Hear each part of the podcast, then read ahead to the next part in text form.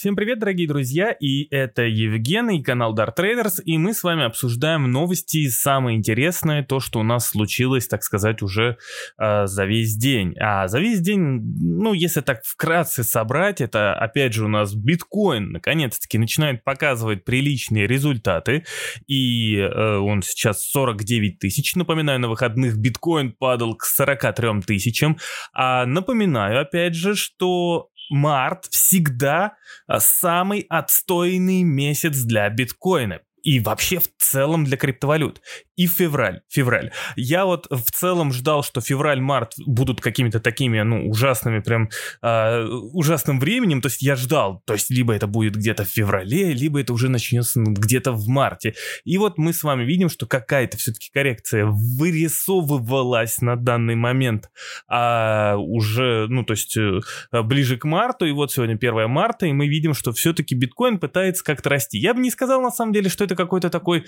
прям, ну, Э, супер-мега рост, э, вообще в целом, да, а говорить о том, что коррекция прошла или наоборот есть коррекция, тоже очень сложно, потому что а, в целом, да, там биткоин вырос там с 10, 6, я не знаю, тысяч, с 3 тысяч до 58 тысяч, и это просто, ну, как бы феноменальный рост, и если там цена скорректировалась от 58 тысяч до 43 тысяч, да это вообще коррекцией даже нельзя назвать, но то, что мы сейчас имеем, март для меня всегда такой месяц, когда я просто наблюдаю.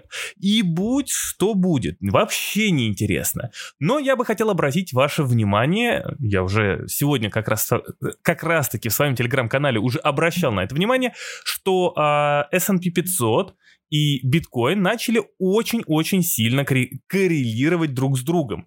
И учитывая то, что есть тенденция в том, что uh, индекс волатильности фондового рынка США коррелировать стал э, как раз-таки с доходностью долгосрочных казначейских бумаг, а, и получается такая некая вот у нас вот опять же билиберда. То есть если у нас растут казначейские бумаги, значит у нас падает фондовый рынок, и значит раз а, между фондовым рынком и биткоином есть корреляция, она сейчас от самая большая за все время, то а, у нас будет падать и биткоин. Поэтому мы следим за тем, что происходит в казначейских бумагах, бумагах, потому что это будет отражаться на биткоине и в целом на криптовалютах. А, ну уж раз мы так плавненько, да, там подошли к казначейским бумагам, а, то давайте тогда о казначейских бумагах, и потом я еще пару слов скажу про биткоин. Так вот, а значит, э, казначейские бумаги, что сейчас происходит с ними? Сейчас растет дикая доходность казначейских бумаг. Это не значит, что происходит что-то ужасное, что-то кризисное или что-то страшное. Наоборот, когда казначейский, доходность казначейских бумаг растет, значит, инвесторы перестали якобы тяготеть какому-то риску и пытаются найти что-то такое, уже вот э, антирисковое, можно сказать. А учитывая, как у нас тузимунит рынок, то, ну, здесь все логично. Плюс еще, э, учитывая ту политику, да, монетарную, фискальную, которую ведут Соединенные Штаты, э, естественно, появляется очень много новых денег. Новые деньги, они, конечно же, берутся под обеспечение бандов. И поэтому вот вам и, пожалуйста, доходность довольно-таки сильно растет. Является ли это сейчас огромной проблемой? для ФРС, ну, не сказать, что это огромная проблема, просто сказать, что, можно сказать, что а, есть опасение, что э, рост доходности идет слишком быстро. То есть, если бы доходность росла, э, ну, чуть-чуть помедленнее бы, э, то есть э, составляла бы на данный момент, да, там не 1,45, э, не росла в такой экспоненциальной, так сказать, прогр- прогрессии, это если мы говорим про десятилетки, э, то есть составляла бы не 1,45, а ну, допустим, там, может быть, на данный момент сохраняла бы там 1,3, то это было бы куда-то вот а, более-менее, мне кажется, на это даже бы вообще никто внимания не обращал. А как бы мы пересекали уже, десятилетки, точнее, в Соединенных Штатах пересекали уже и 1,5, то есть 1, э, полтора процента доходности. И это уже начинает вызывать некое беспокойство, естественно. То есть если и дальше так начнется, э, и, точнее продолжится, э, то в принципе доходность доходность по облигациям будет уже э, выше, чем дивидендная доходность S&P 500, и то есть фондовый рынок становится непривлекательный. И то есть получается то, что инвестор продолжит прятать свои деньги э, вот э, в облигациях, потому что, в принципе, облигации становятся выгодными, и таким образом денежная ликвидность не будет расти. И получается, все те стимулирующие меры, которые Федрезерв пытается как-то нам, ну, так сказать, э, влить в экономику Соединенных Штатов, а, как мы видим, да, и по фондовым рынкам тоже, это не будет работать. То есть э, здесь, понимаете, все идет к тому, что если доходность будет расти, то Федрезерв будет в любом случае расширять какие-то свои стимулирующие меры и даже, э, как мне кажется, наплюет на инфляцию. Почему наплюет на инфляцию? Потому что ни один из представителей ФРС не видит прям конкретной проблемы в росте инфляции. Конкретной проблемы в том, что у нас там, допустим, Байден вфигачивает стимулы, ФРС бесконечно, да, там, ну, держит ставку на нуле, э, скупает, так сказать, активы, можно тоже сказать, печатает деньги, и получается, никто не видит инфляции и как бы все в порядке. И я просто вижу, что если доходность будет расти, то тогда печатный станок будет и дальше работать, и нам с вами от этого будет только хорошо.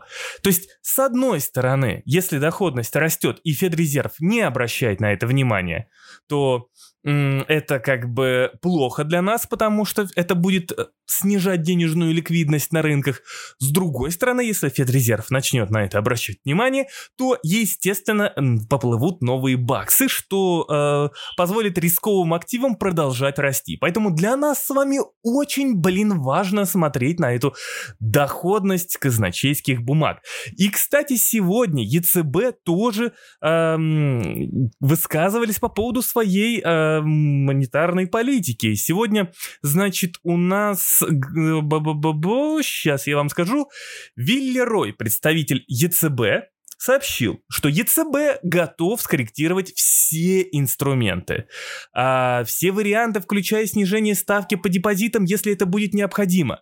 Недавний рост инфляции в еврозоне а, не следует преувеличивать, включая временные факторы. В Европе нет риска перегрева, перегрева бла-бла-бла, бла-бла-бла. И самое главное, Первое средство – это активно используются гибкие закупки ПЭП или ПЕП, я не знаю, как правильно. Короче, э, грубо говоря, сейчас объясняю. Значит, в Европейском Центральном банке тоже озадачились проблемой роста доходности. И Европейский Центральный банк не стал медлить, допустим, как Федрезерв, и Европейский Центральный банк увидел в этом проблему, и, точнее, ну, им показалось, что это имеет место какую-то проблему, и они такие сразу говорят, в случае, если будет расти доходность, врубаем печатный станок, скупаем банды по полной, и хрен там был. То есть, э, в принципе, ЕЦБ готовы скупать просто бешеными пачками э, банды для того, чтобы доходность не росла. И более того, что интересно, в принципе, у, у э, Европейского Союза, да, у ЕЦБ Э, ну, не сказать, что инфляция растет такими же темпами, как в Соединенных Штатах. Точнее, как э, ее прогнозируют в Соединенных Штатах. Поэтому, в принципе, у Европейского Центрального Банка на данный момент э, есть все силы ускорить как раз-таки скупку облигаций.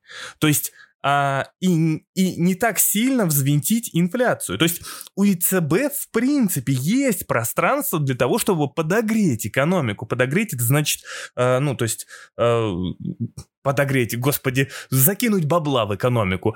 А вот у Федрезерва, то есть у Соединенных Штатов, этого пространства не так много, чтобы как раз-таки разогревать экономику, потому что там и стимулы Байдена, повторяюсь, инфраструктурные пакеты и так далее и тому подобное. И поэтому у ЕЦБ в принципе сейчас, э, ну как бы ситуация получше, чем у Соединенных Штатов. Поэтому здесь вот сейчас очень интересно начинается, и как видим мы, да, там, то есть и э, Банк Японии объявил о том, что они будут скупать облигации. А почему? А потому что у них тоже, блин, есть пространство для того, чтобы вылетать на рынок облигаций и скупать, и они не так сильно боятся инфляции. А, ну, точнее, Соединенные Штаты тоже не так сильно боятся инфляции, но все-таки риск перегрева имеется. Но у Европейского центрального банка, то есть у Европейского региона, а, ну, кроме некоторых стран, потому что там, допустим, у Польши есть проблемы с инфляцией, а, но в целом у ЕЦБ и Банка Японии нет такой проблемы, допустим, ну, точнее, это проблема в меньшей степени выражена, чем у Федрезерва. Поэтому вот здесь вот сейчас будет очень интересно. Вроде бы как бы все будут вместе сотрудничать, и все будет хорошо, и все такие ура, мир, дружба, жвачка. Но вот когда дело дойдет до монетарной политики, там каждый будет использовать свои меры. И поэтому, друзья, нас все-таки с вами еще ждут те самые меры стимулирования, те самые меры вкидывания бабла. Все это дело нас с вами ждет. Смотрим на кривую доходности. Это сейчас самое важное, особенно на кривую доходности американских казначейских бумаг. Это прям вообще мега важно. Ну, либо просто следите за моим телеграм-каналом. Я, э, в принципе, туда все публикую и все вам рассказываю. И в случае, если доходность будет где-то там сильно расти, я обязательно вам об этом маякну. Вот. Поэтому следим. Следим, учитывая, да, все корреляции, которые мы имеем. И, кстати, сегодня Сити Банк, я на самом деле, в принципе, там что-то 100 страниц, что ли, они написали про биткоин. Я все не читал, я прочитал заголовок. А, сейчас на всякий случай еще Сити а, пишу биткоин, бла-бла-бла. Ну, в общем, смысл в чем? Сити сегодня рассказал, что, типа, биткоин находится а, на сейчас каком-то таком переломном пути а, к превращению в мировую резервную валюту. Вы знаете, а, я вот я прочитаю обязательно полностью то, что там написали Сити, вот, но э, это же просто какие, это футуристичные мечты для того, чтобы повысить к себе интерес. То есть они просто пишут вот эти вот э, разные статейки, типа про то, что вот эксперты Сити, там бла-бла-бла, вот мы готовы про биткоин говорить, то да сё. Если бы сейчас спиннеры были интересны так же, как и биткоин, то Сити написали бы статью про спиннеры. Дело в том, что биткоин, какой бы он клевый не был, но на данный момент и даже в будущем он не может стать резервной валютой. Просто а, посудите сами, то что в мире есть да, ограниченное количество битков. И у кого-то есть сейчас огромная часть эти, эт, этого биткоина, вот просто огромнейшая часть этого биткоина. А более того, вы представьте то, что, ну, грубо говоря, биткоин стал резервной валютой. Все классно, все такие набрали себе битка, и тут раз, и действительно вскрывается а, личность Сатоши Накамото. Ну это же, понимаете, подорвет все. То есть это подорвет все, потому что биткоин привлекателен именно вот этой вот эм, своей, так сказать, эм, я не знаю, как это правильно сказать, децентрализованностью, своей вот этим вот э, анонимностью, э, ну, как бы мнимой, с одной стороны. То есть, ну, биткоин, он весь такой вот, вот прям про какое-то невероятное э, будущее постапокалиптическое, как мне кажется.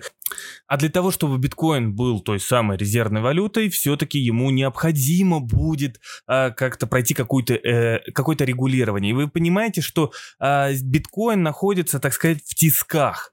То есть, если биткоин не, э, биткоин не заурегулировать, то в скором времени просто лавочки везде начнут прикрывать. Ну, естественно, битко... с биткоином ничего не случится, но большой поток денег туда точно ждать не придется. А вот если биткоин заурегулирует, то он прив... потеряет вот ту самую свою привлекательность, а, свою анонимность, вот эту вот свою олдскуль... Я не знаю, олдскульность даже сюда не подходит слово, но, в общем, свою вот эту вот фишку, то, что типа вот биткоин, блин, да, что это не какая-то валюта, напечатанная каким-то центробанком. Вот, поэтому, ну, как бы мне слабо верится про резервную валюту. Вероятно, ну, как бы какой-то, может быть, какой-нибудь там центробанк, я не знаю, в какой-нибудь стране десятого мира а, купит а, биткоина, я не знаю, там на, а, на 5% от своего депозита, а, который равен, там, я не знаю, школьному обеду. Но в целом, ну, как бы на, ну, на этом все. Ну, то есть невозможно, невозможно сделать биткоин, э, потому что, ну, резервной валюты, потому что это очень рисково для стран. То есть это э, подрывает суверенитет, суверенитет и так далее и тому подобное. Ну, и вы упускаете еще самое главное из виду. Когда вы говорите, что биткоин будет резервной валютой, только вдумайтесь о том, что весь мир взял тренд на то, чтобы а, прийти к супер-мега-экологии, чтобы все было чисто, и ледники наконец-таки э, не откалывались, и тут у нас биткоин, да? Тут, тут у нас биткоин, который потребляет энергии больше, чем, я не знаю, там, Новая Зеландия с, Амстер, с Амстердамом, Амстердамом вместе взятые, э, выбрасывают хреново тучу разных, э, разных вредных веществ, э, и в целом, ну, в общем, курс идет как раз-таки на то, чтобы э, избавиться вот от таких вот вещей, которые потребляют слишком много энергии, и перейти на возобновляемые источники энергии. Если изобретут майнинг на э, возобновля... возобновляемых источниках энергии, и то это будет казаться человечеству очень расточительно, типа а нахреначить э, каких-то там, я не знаю, ветряков для того, чтобы майнить биткоин, э, который потребляет хреново тучу энергии, энергии, что у нас, другой валюты, что ли, нету? Ну, то есть, понимаете, здесь очень много противоречий, а, то есть, э, которые вот просто невозможно, чтобы вот все-таки биткоин а, мог существовать именно как резервная валюта. Да и слава богу, если он не будет э, существовать как резервная валюта, если он останется именно с самим собой, а, а учитывая то, что, да, там происходит э, все равно неких там, а, ну, эмиссия все-таки биткоина, она э, у нас не бесконечная, да, там имеет ограниченное количество, и учитывая все это дело, все-таки биткоин в скором времени, э, ну, действительно станет ценным э, активом. Я надеюсь просто то, что он не уйдет в урегулирование, то, что все не захотят вот это вот попсовости на фондовые рынки и так далее и тому подобное. И вот тогда, мне кажется, у биткоина есть будущее. То есть у биткоина есть будущее, если он сможет существовать сам без правительства, без вмешательства правительства. Но, к сожалению, как мне кажется, это невозможно. Вот.